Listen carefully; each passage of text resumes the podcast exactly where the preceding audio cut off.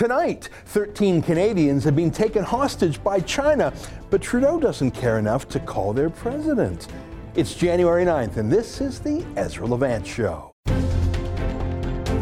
Why should others go to jail when you're the biggest carbon consumer I know? There's 8,500 customers here, and you won't give them an answer. The only thing I have to say to the government about why I publish it is because it's my bloody right to do so.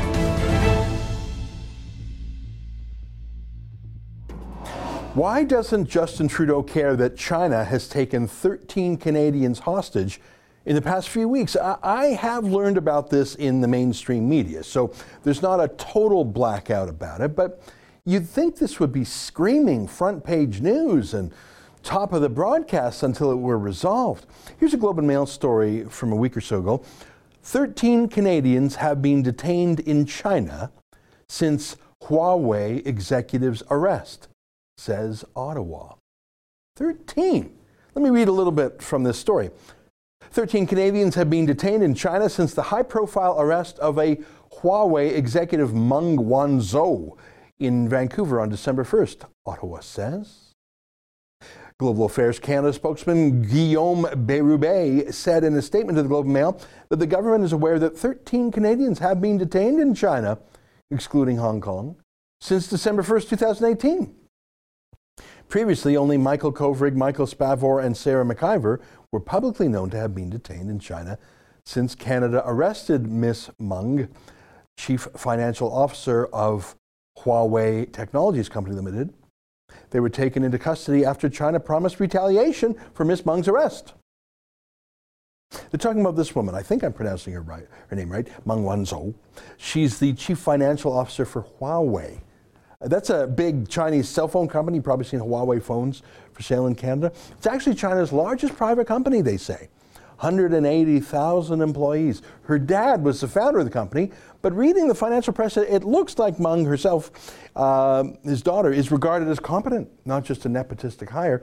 By the way, Apple, one of the leading US high tech firms, only has 130,000 employees. Imagine if China arrested a senior executive from Apple who happened to be the daughter of Steve Jobs. Uh, that, that's sort of the analogy. I mean, it's, it's controversial. Of course, it's controversial that she was arrested. But according to the United States, who asked Canadian police to arrest her when she touched down in Canada, they say that she deceived international banks into clearing transactions with Iran by claiming that two companies in Iran were independent of Huawei, when in actual fact, Huawei controlled them. So it's a banking thing, a securities thing, a fraud thing, a sanctions thing. Look, I'll be candid, I'm sure it's politically motivated uh, by the United States, uh, as the sanctions obviously are. But if it's against the law, it's against the law. Chinese companies, and by the way, when I, when I said Huawei is the largest private company in China, there really is no such thing as a private company in China. They may be technically private but they are all under the domination of the Communist Party, of course. So Chinese companies break the law all the time. Uh, our laws, that is, Western laws, international contracts all the time. Uh, China is the world's largest thief of industrial secrets, of technology. They're the world's largest counterfeiters. Of course, they do business in regimes like Iran that are subject to Western sanctions. Sudan, for example, is practically owned by China. Of course, China supports the dictatorship of Iran in important ways. When, when there were global sanctions against Iranian oil, China bought all they could, and they did very well off it because they bought their oil at a huge discount to world oil prices. And they didn't care. They got rich by buying cheap illegal oil from Iran. So I don't know what Huawei did or didn't do. Of course not. How would I know? Um, this arrest had to do with sanctions and with banking matters, but there is also a long standing accusation against Huawei that it uses its telecom equipment to spy on us, to spy on their users, and to pass that info on to China's dictatorship. That's why the United States won't let Huawei build any of its new 5G cell phone system. That's why America is trying to convince Canada not to let Huawei build critical telecom infrastructure in our country either.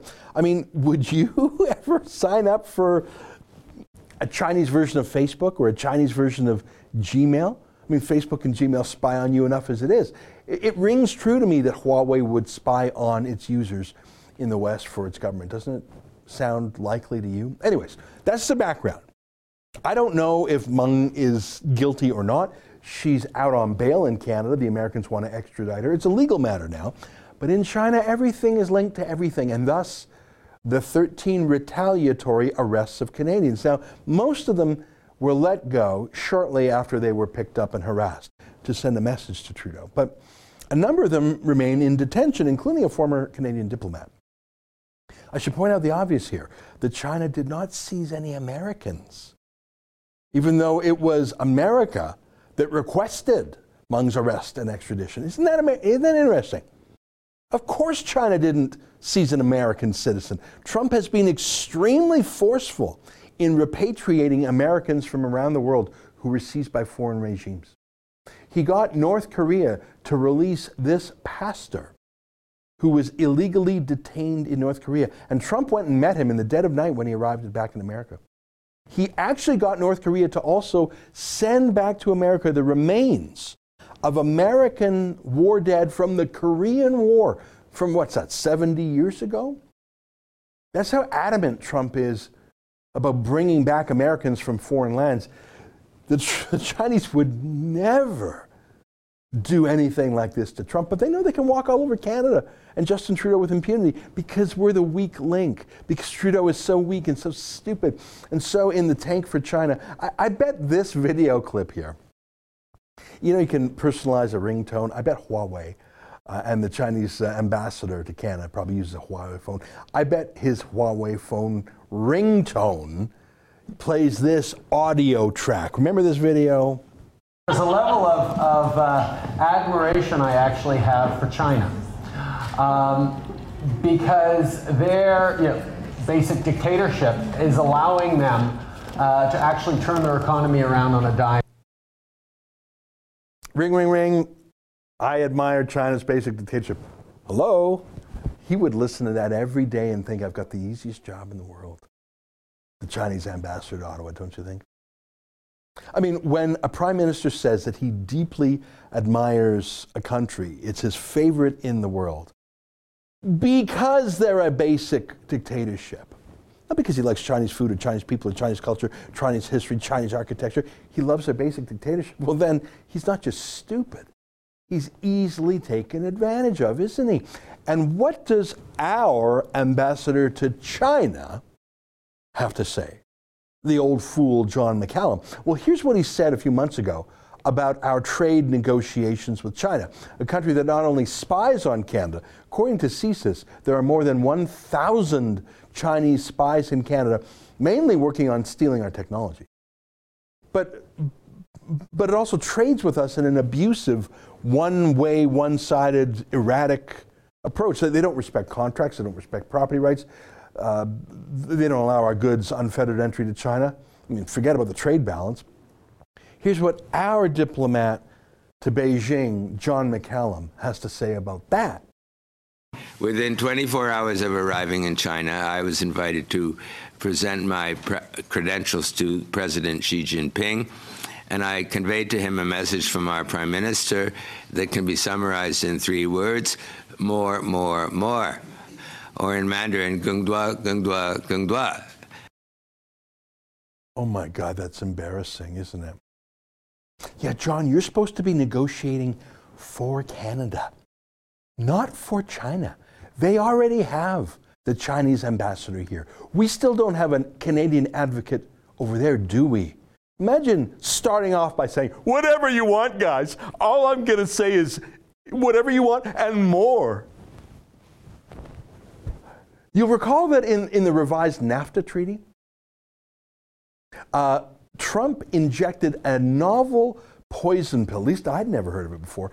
Did you know that in the new NAFTA renegotiated treaty, Canada must now give the United States notice and disclosure of any substantial trade negotiations with China? And Trump effectively has a veto over it under the new NAFTA. That is humiliating for Canada. We're a sovereign country, except we got to report to dad if we're talking to China. It really turns us into a child, doesn't it? But Trump felt he needed to do that because Trudeau really is like a child, and so is McCallum, and frankly, most of the Canadian foreign policy establishment and foreign policy journalists when it comes to China. They just keep saying, more, more, 13 hostages, more. The Liberals are the worst. I don't know if you remember this news story from way back in 2004. I remember it. This is from the Globe and Mail, originally published February 2004. The headline is it's about John Chrétien literally weeks after he stepped down as prime minister. Weeks, not months or years, he immediately went to work with the Chinese government. Look at that headline Chrétien builds links with Chinese conglomerate. He went to work with the Chinese government with his son in law's family, the Desmarais family. Sorry, don't tell me that that wasn't set up in advance, wasn't discussed in advance when Jean Chrétien was still prime minister. Don't tell me that Jean Chrétien didn't tailor Canadian policy towards China with his future lucrative position in mind. He joined the Chinese lobby five weeks after stepping down as prime minister. And I point out that Justin Trudeau is just as bad. His chief in the Senate is a former China lobbyist named Peter Harder. And Trudeau's brother, who was his policy advisor during the campaign, Alexandre, he worked for the Chinese government, producing a book of political propaganda for them. He, he always does that. He did that with the government of Iran too. So how does this compute? I mean, Trump is so tough on China, it's almost comical. I love this clip put together a couple years ago uh, of Trump just never stopping bashing China. Remember this clip? Let's say China. China. China. China. China. China. China. China. China. China. China.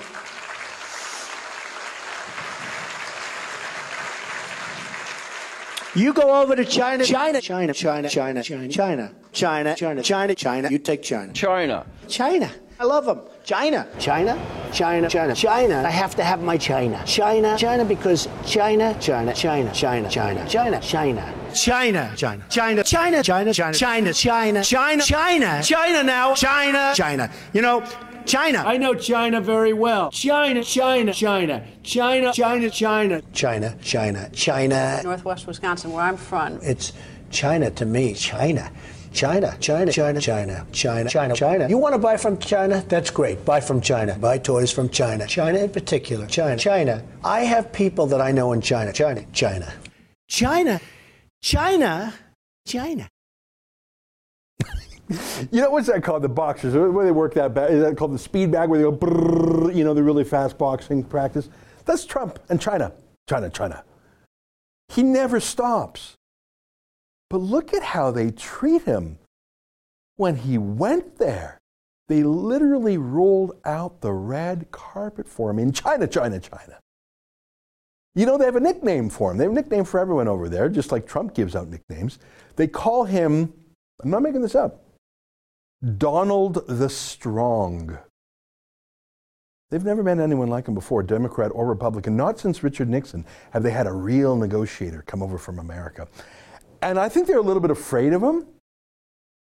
And I think they respect him. Donald the Strong, they call him. They're worried. Do you remember what their nickname is for Justin Trudeau? Here. We're quite proud. The Prime Minister has been given a fond nickname in China. He is called Tudou, which I believe means potato. And he is, I can't say the Chinese word, it's Xian Tudou, little potato, because his father, Pierre Elliott Tudo, was senior potato. So we feel we are off to a great start. Yeah, that wasn't a compliment, Chrystia. I mean, it's like when Trump called Jeb Bush low energy Jeb or calls Hillary Clinton crooked Hillary. They don't say, he gave me a nickname, guys. Yeah, little potato's not a compliment. They know we have a clown as a prime minister, which is why they knew they could take 13 Canadians hostage with impunity, and Chrystia Freeland would just be thrilled. Speaking of Chrystia Freeland, it literally took her 11 days, 11 days to issue this little tweet objecting to the first Canadian being taken hostage. Hostages were taken on December 10th. It took until December 21. 11 days for her even to, oh, you know, do a tweet. What took so long? That was before Christmas. Where's our national self respect? Was the little potato just, you know, on a bender somewhere or something? By contrast, and this is important, Chrystia Freeland and Justin Trudeau himself, look at this 10 tweets, 10 times, day after day after day, about a foreigner, a Muslim Brotherhood spin doctor, paid by Qatar to undermine Saudi Arabia. His name was Jamal Khashoggi.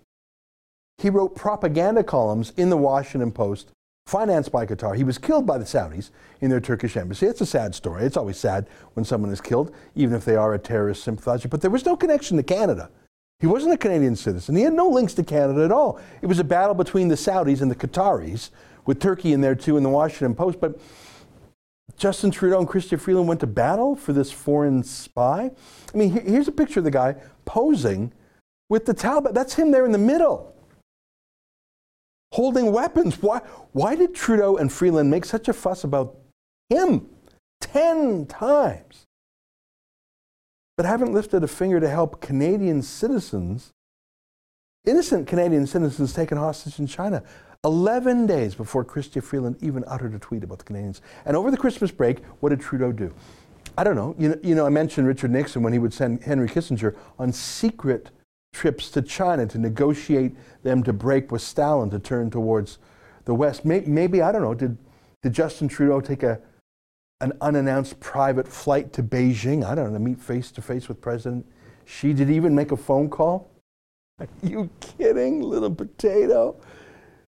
He was partying in Whistler. Dude, dude, I'm totally partying in Whistler. I'm snowboarding. And I'm going to guess he was enjoying Whistler's famous marijuana scene, just a guess there.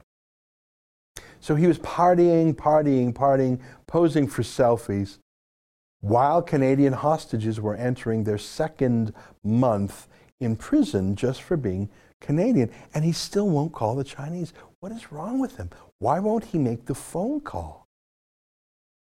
Hey, apropos of nothing, look at this news story from Blacklock's reporter. The Department of Finance says it's unaware of a single Canadian company to land work as a result of a half billion dollars in federal spending with a Chinese investment bank. Cabinet approved the spending in 2017 on a promise of thousands upon thousands of Canadian jobs. Yeah, did you know that Trudeau gave half a billion of your dollars to a Chinese infrastructure investment bank? What, why, what, what's going on there? Trudeau canceled Canada's Northern Gateway pipeline. Trudeau killed the Energy East pipeline. Trudeau has put the Trans Mountain pipeline in the freezer. Trudeau has scared off LNG. Trudeau is destroying our infrastructure, but he's taking Canadian tax dollars, your money, to China to build pipelines and airports and railways there. What on earth what on earth you'd think that would at least give him the confidence to pick up the phone and say, Hey guys, hi, it's me. I just gave you half a billion dollars. Can you please release the Canadians or um, we're going to ask for our money back, or at least uh, we're not going to give you any more lunch money? Hey, what do you think Donald Trump would do?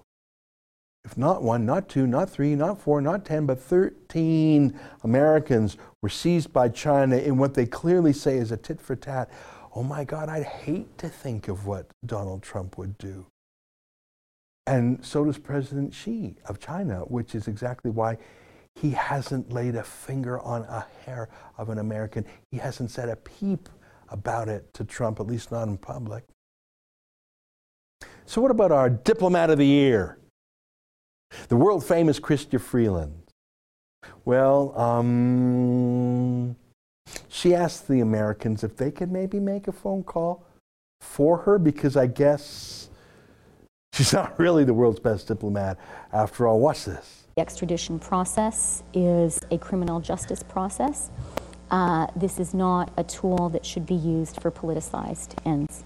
I can't say much about the process because we have a U.S. judicial process that is underway, an extradition process that is underway. I can say this uh, the unlawful detention of two Canadian citizens is unacceptable. They they ought to be returned. Um, the, the, United States has stood for that, whether they're our citizens or citizens of other countries. We, we, we ask all nations of the world to treat other citizens properly, and the detention of these two Canadian citizens in China uh, ought to end. Um, it's nice to ask America for help, and they are the most helpful nation in the world, I actually think.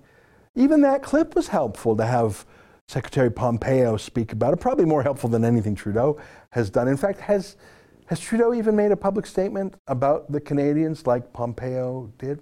I don't think he did. All of a sudden, weird and childish Canadian moves. Like, remember this weirdness when Chrystia Freeland landed in a bizarre t shirt that she wore during the NAFTA negotiations? Just really, really weird. They, it just doesn't seem as effective anymore, does it? Uh, here's Kim Campbell, a disgraced footnote in Canadian history. True. But Trudeau has revived her career, appointed her to a senior government position, advising Trudeau on the judiciary. So, so she works for Trudeau now. I don't know if you know that.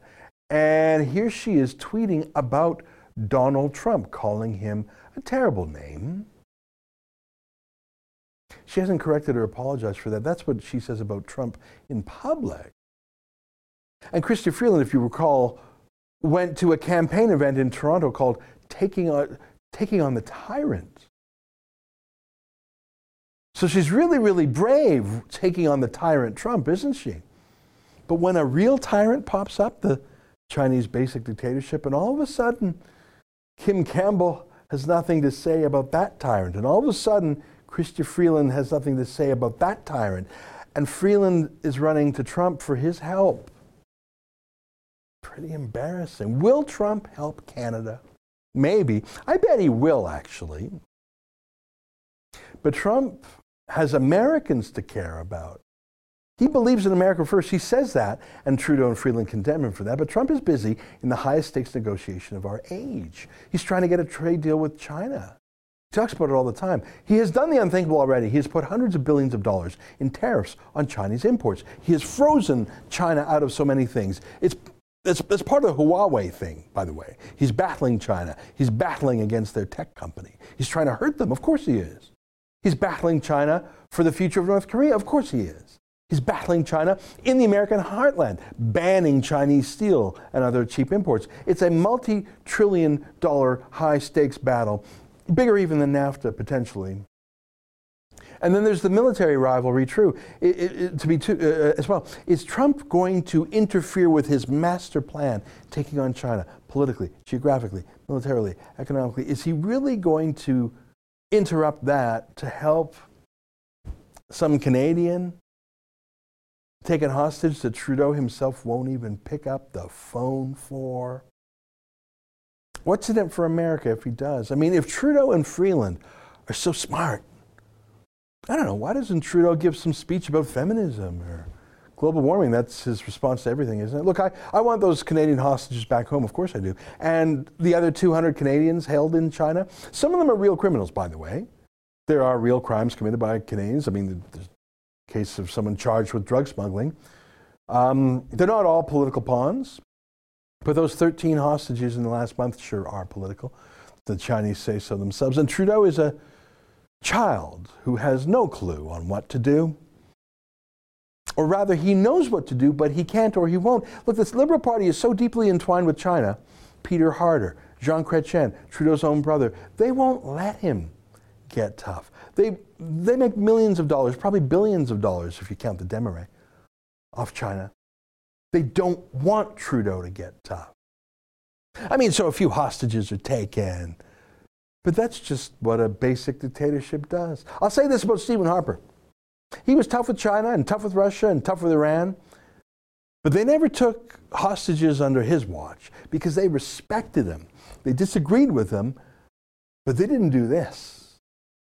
This is Trudeau's place in the world an errand boy for dictators and a punching bag for them too. What a shame that Canadian citizens have to pay the price. And what irony that even Trudeau knows only Donald Trump can fix it.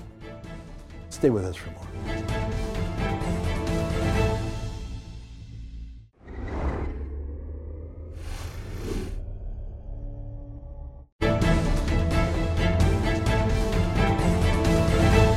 Democrats in Congress have refused to acknowledge the crisis, and they have refused to provide our brave border agents with the tools they desperately need to protect our families and our nation.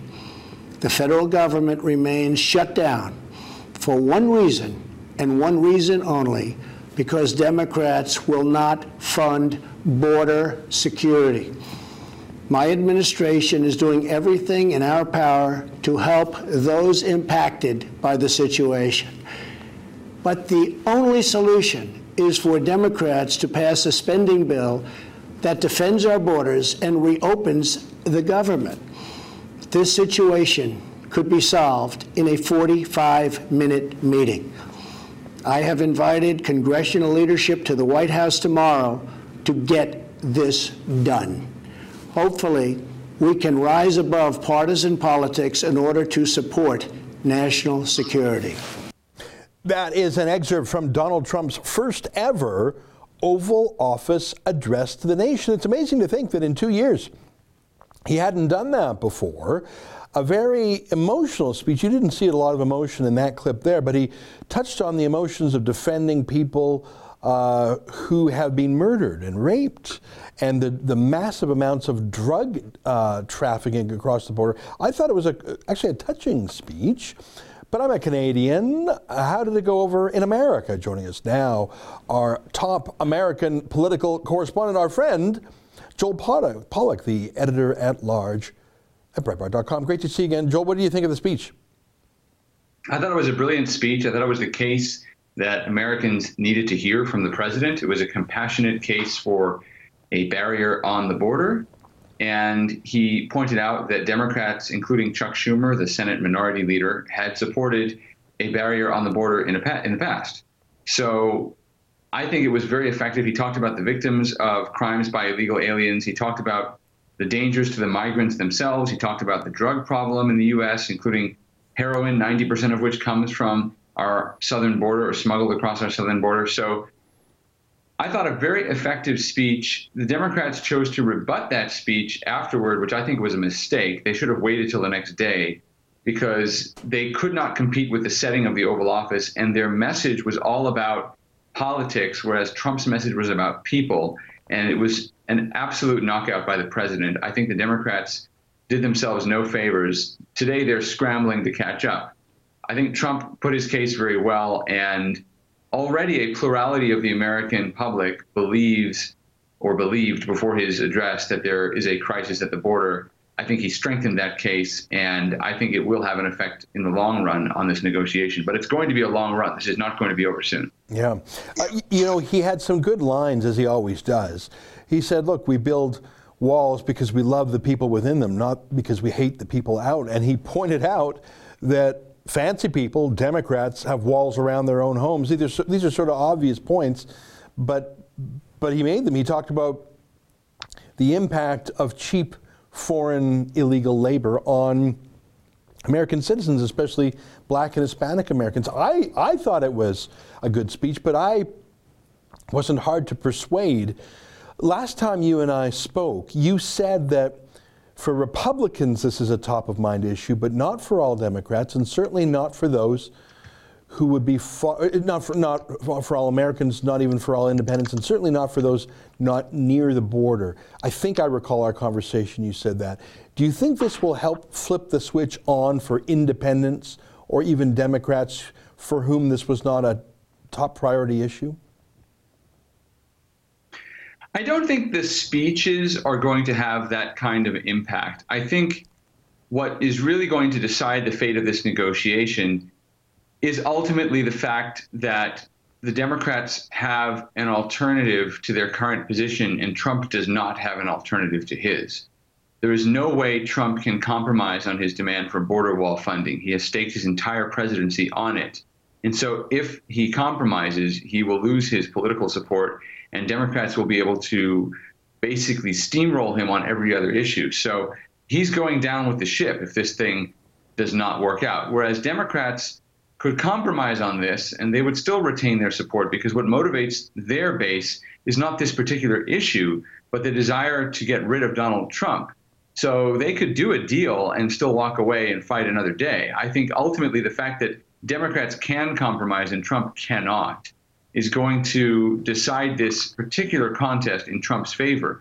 What the result is in the long run, that remains to be seen. But I think Trump, ironically, by leaving himself no alternative, has created a very strong bargaining position in this negotiation. You know, um, I enjoy Ann Coulter. I think she's smart. Uh, I think she's a provocateur sometimes on purpose. She's an entertainer sometimes on purpose. But I think she was one of the few people to early on grasp Trump's chances and his appeal. And of course, she, she, written a, she wrote a hagiography of him almost in Trump We Trust. She has essentially said, if you don't do the wall, you've lost me forever. And she's been critical of some of the people in Trump's team, including Trump's son, Jared Kushner. Um, so she, I think, in some ways represents the Trumpiest part of the Trump base. She seems, and I, am not putting everything on Ann, but I think she's a very good elocutor of this point of view. She's still worried that there are forces around Trump that would cave in in a second.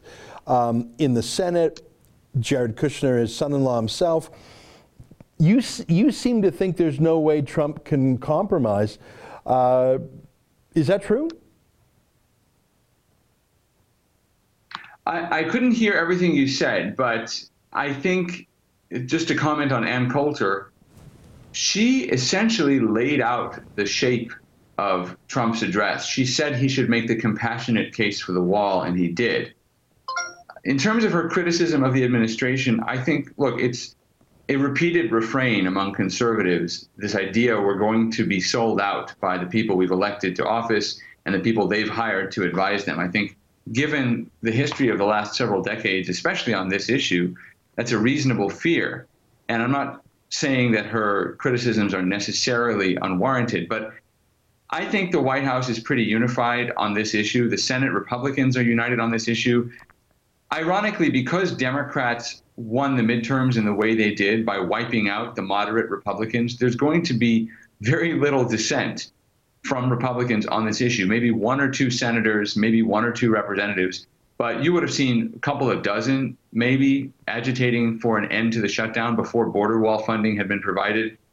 So, ironically, the Republicans, by losing so many seats in moderate districts in the House, don't have the same degree of internal opposition and are basically in lockstep with the president on this. They also realize their own political fate hinges on his success in this negotiation. Hmm.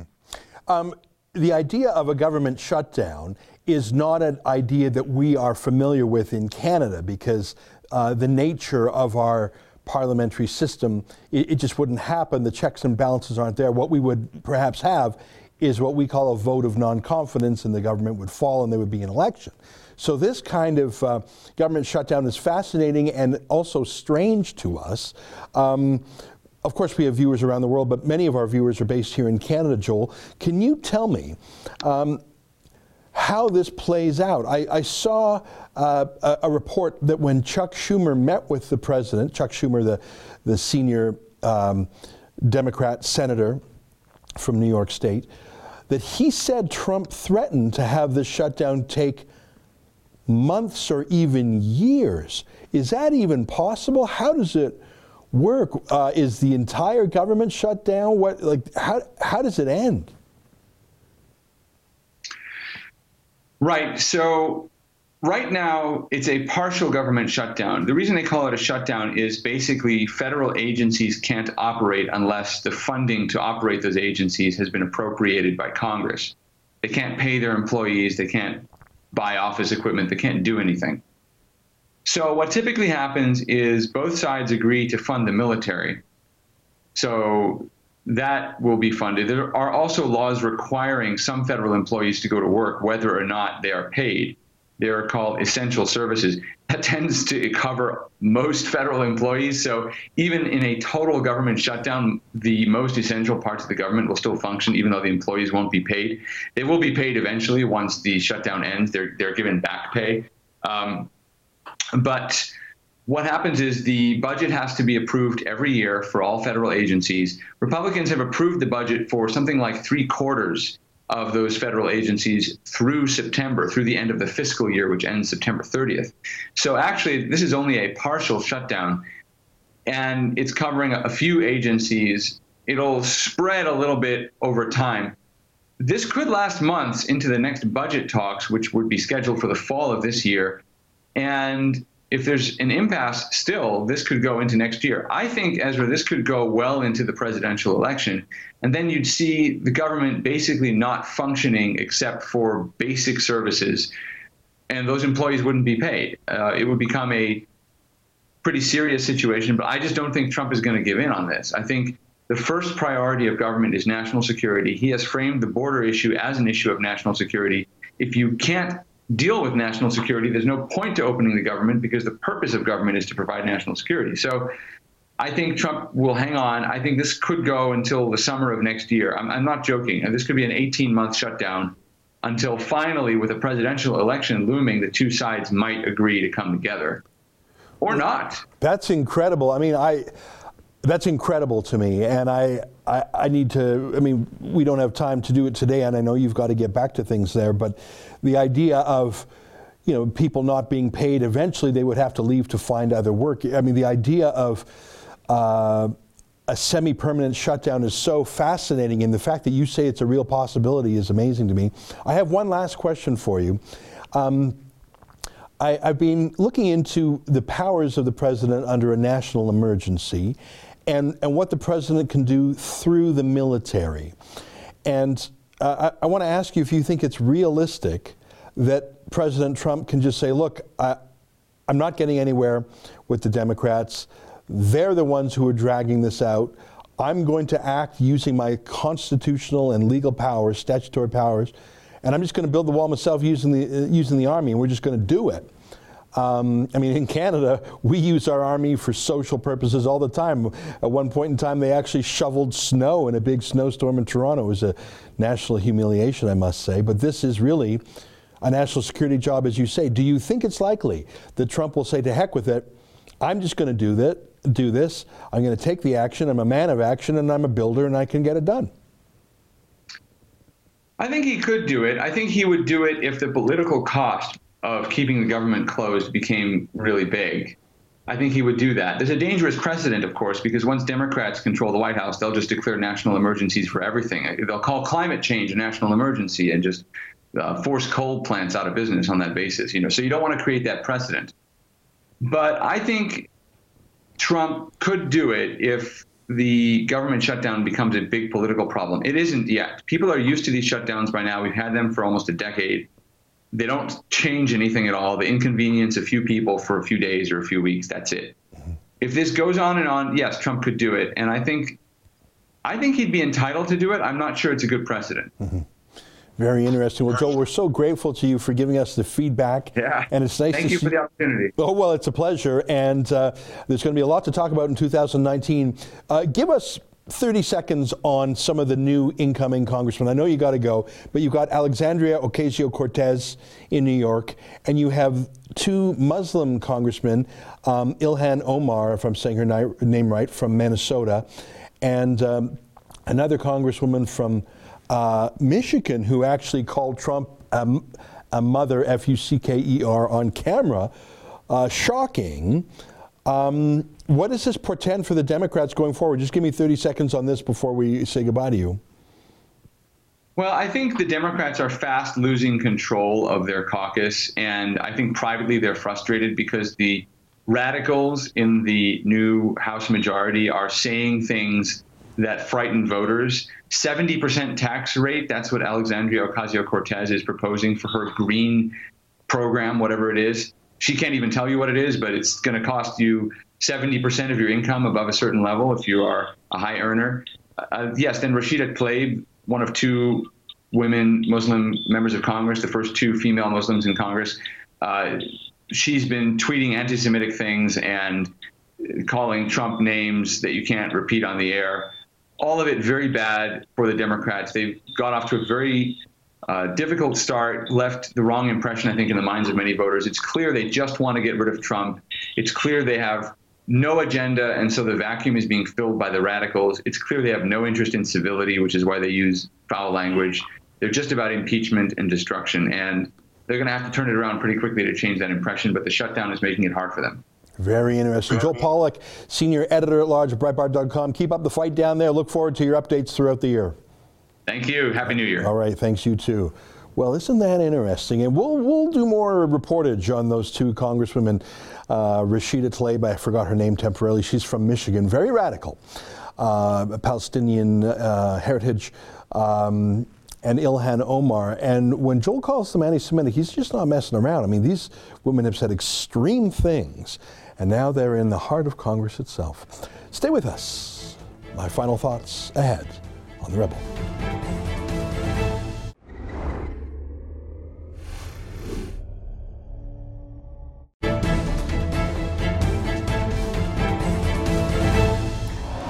Welcome back. It has been far too long since I've been in the studio. I took a little bit of a break over Christmas and then I had a little bit of business to do, if you can believe it, over the last couple days. So I was traveling and it just added up to too much time away, but I am thrilled to be back. It's so good to be back in the Rebel World headquarters. And what do you think of our fancy schmancy new set? Now, as you probably know, it's not actually a glamorous glass and steel loft studio overlooking the CN Tower. No, that's all a computer generated background in front of what we call a green screen. We just thought we'd freshen it up with a new look for the new year. It does feel pretty fancy though, doesn't it? Um, look, I think 2019 is going to be an amazing year for the Rebel and an amazing year for Canada, uh, but amazing doesn't necessarily mean great. I think it's going to be a terrible year by certain measures. I think Justin Trudeau will proceed with his plan to nationalize the Canadian media. By that, I mean his $595 million plan to effectively nationalize the few private remaining private journalists in the country. He's not going to outright buy Maclean's or outright buy the National Post, but with that slush fund, he'll say, if I can trust you, you'll get the money. If I can't trust you, you won't get the money. And oh, believe you me, I know journalists enough to know they will all take the money, all of them. Um, so I think you're going to see the colonization of the few remaining political reporters in this country. Um, I think you're going to have that carrots matched with a stick. I think you're going to see litigation against independent voices into the, under the guise of hate speech or I don't know. We know Justin Trudeau is pressuring Facebook to crack down on what he calls fake news, which is what he calls anyone who disagrees with him I think you're going to see uh, an attack on the rebel ramp up from Trudeau in the year ahead. They've already done that. Uh, I think you're going to see a, an insane collusion with the media and Trudeau in the 2019 election campaign, which has officially begun. And Rachel Notley, too, in Alberta, although I think it's quite certain she's going to lose no matter what the media does there. So that's the rebel. I think we have a very important place, uh, certainly an important role to play in both the Alberta and the Canadian election campaigns. I think it's critically important that we cover the substantive news, but it's just as important that we live to be a dissenting voice, to tell the other side of the story. I think having one voice telling the other side of the story is an enormous antidote. I guess what I'm saying is, even if there are a thousand lying, paid off journalists over there, even just having one voice telling the truth makes all the difference as opposed to no voices telling the truth. That's what we're going to try and do. Uh, in the months ahead, I hope to unveil and reveal to you new talent that we're going to hire at the Rebel. In fact, one of the things I was doing out of town the last few days was meeting with one of those prospective talents, and I was on the phone this morning with another. So we hope to add to our team of journalists in 2019. I think it's going to be a good year. Of course, it always comes back to you. We depend on you to keep us alive because YouTube has demonetized us and Trudeau, well, we're not going to take his cash. It's down to you, my friends. And if you think that this mission is important, as I do, please continue to support us not only with your monthly $8 subscription fee for our premium services, but also for our crowd-funded campaigns. All right, we got a lot of work to do. It's great to be back, and we'll keep on doing it. Until tomorrow, on behalf of all of us here at Rebel World headquarters to you at home, good night, and keep fighting for freedom.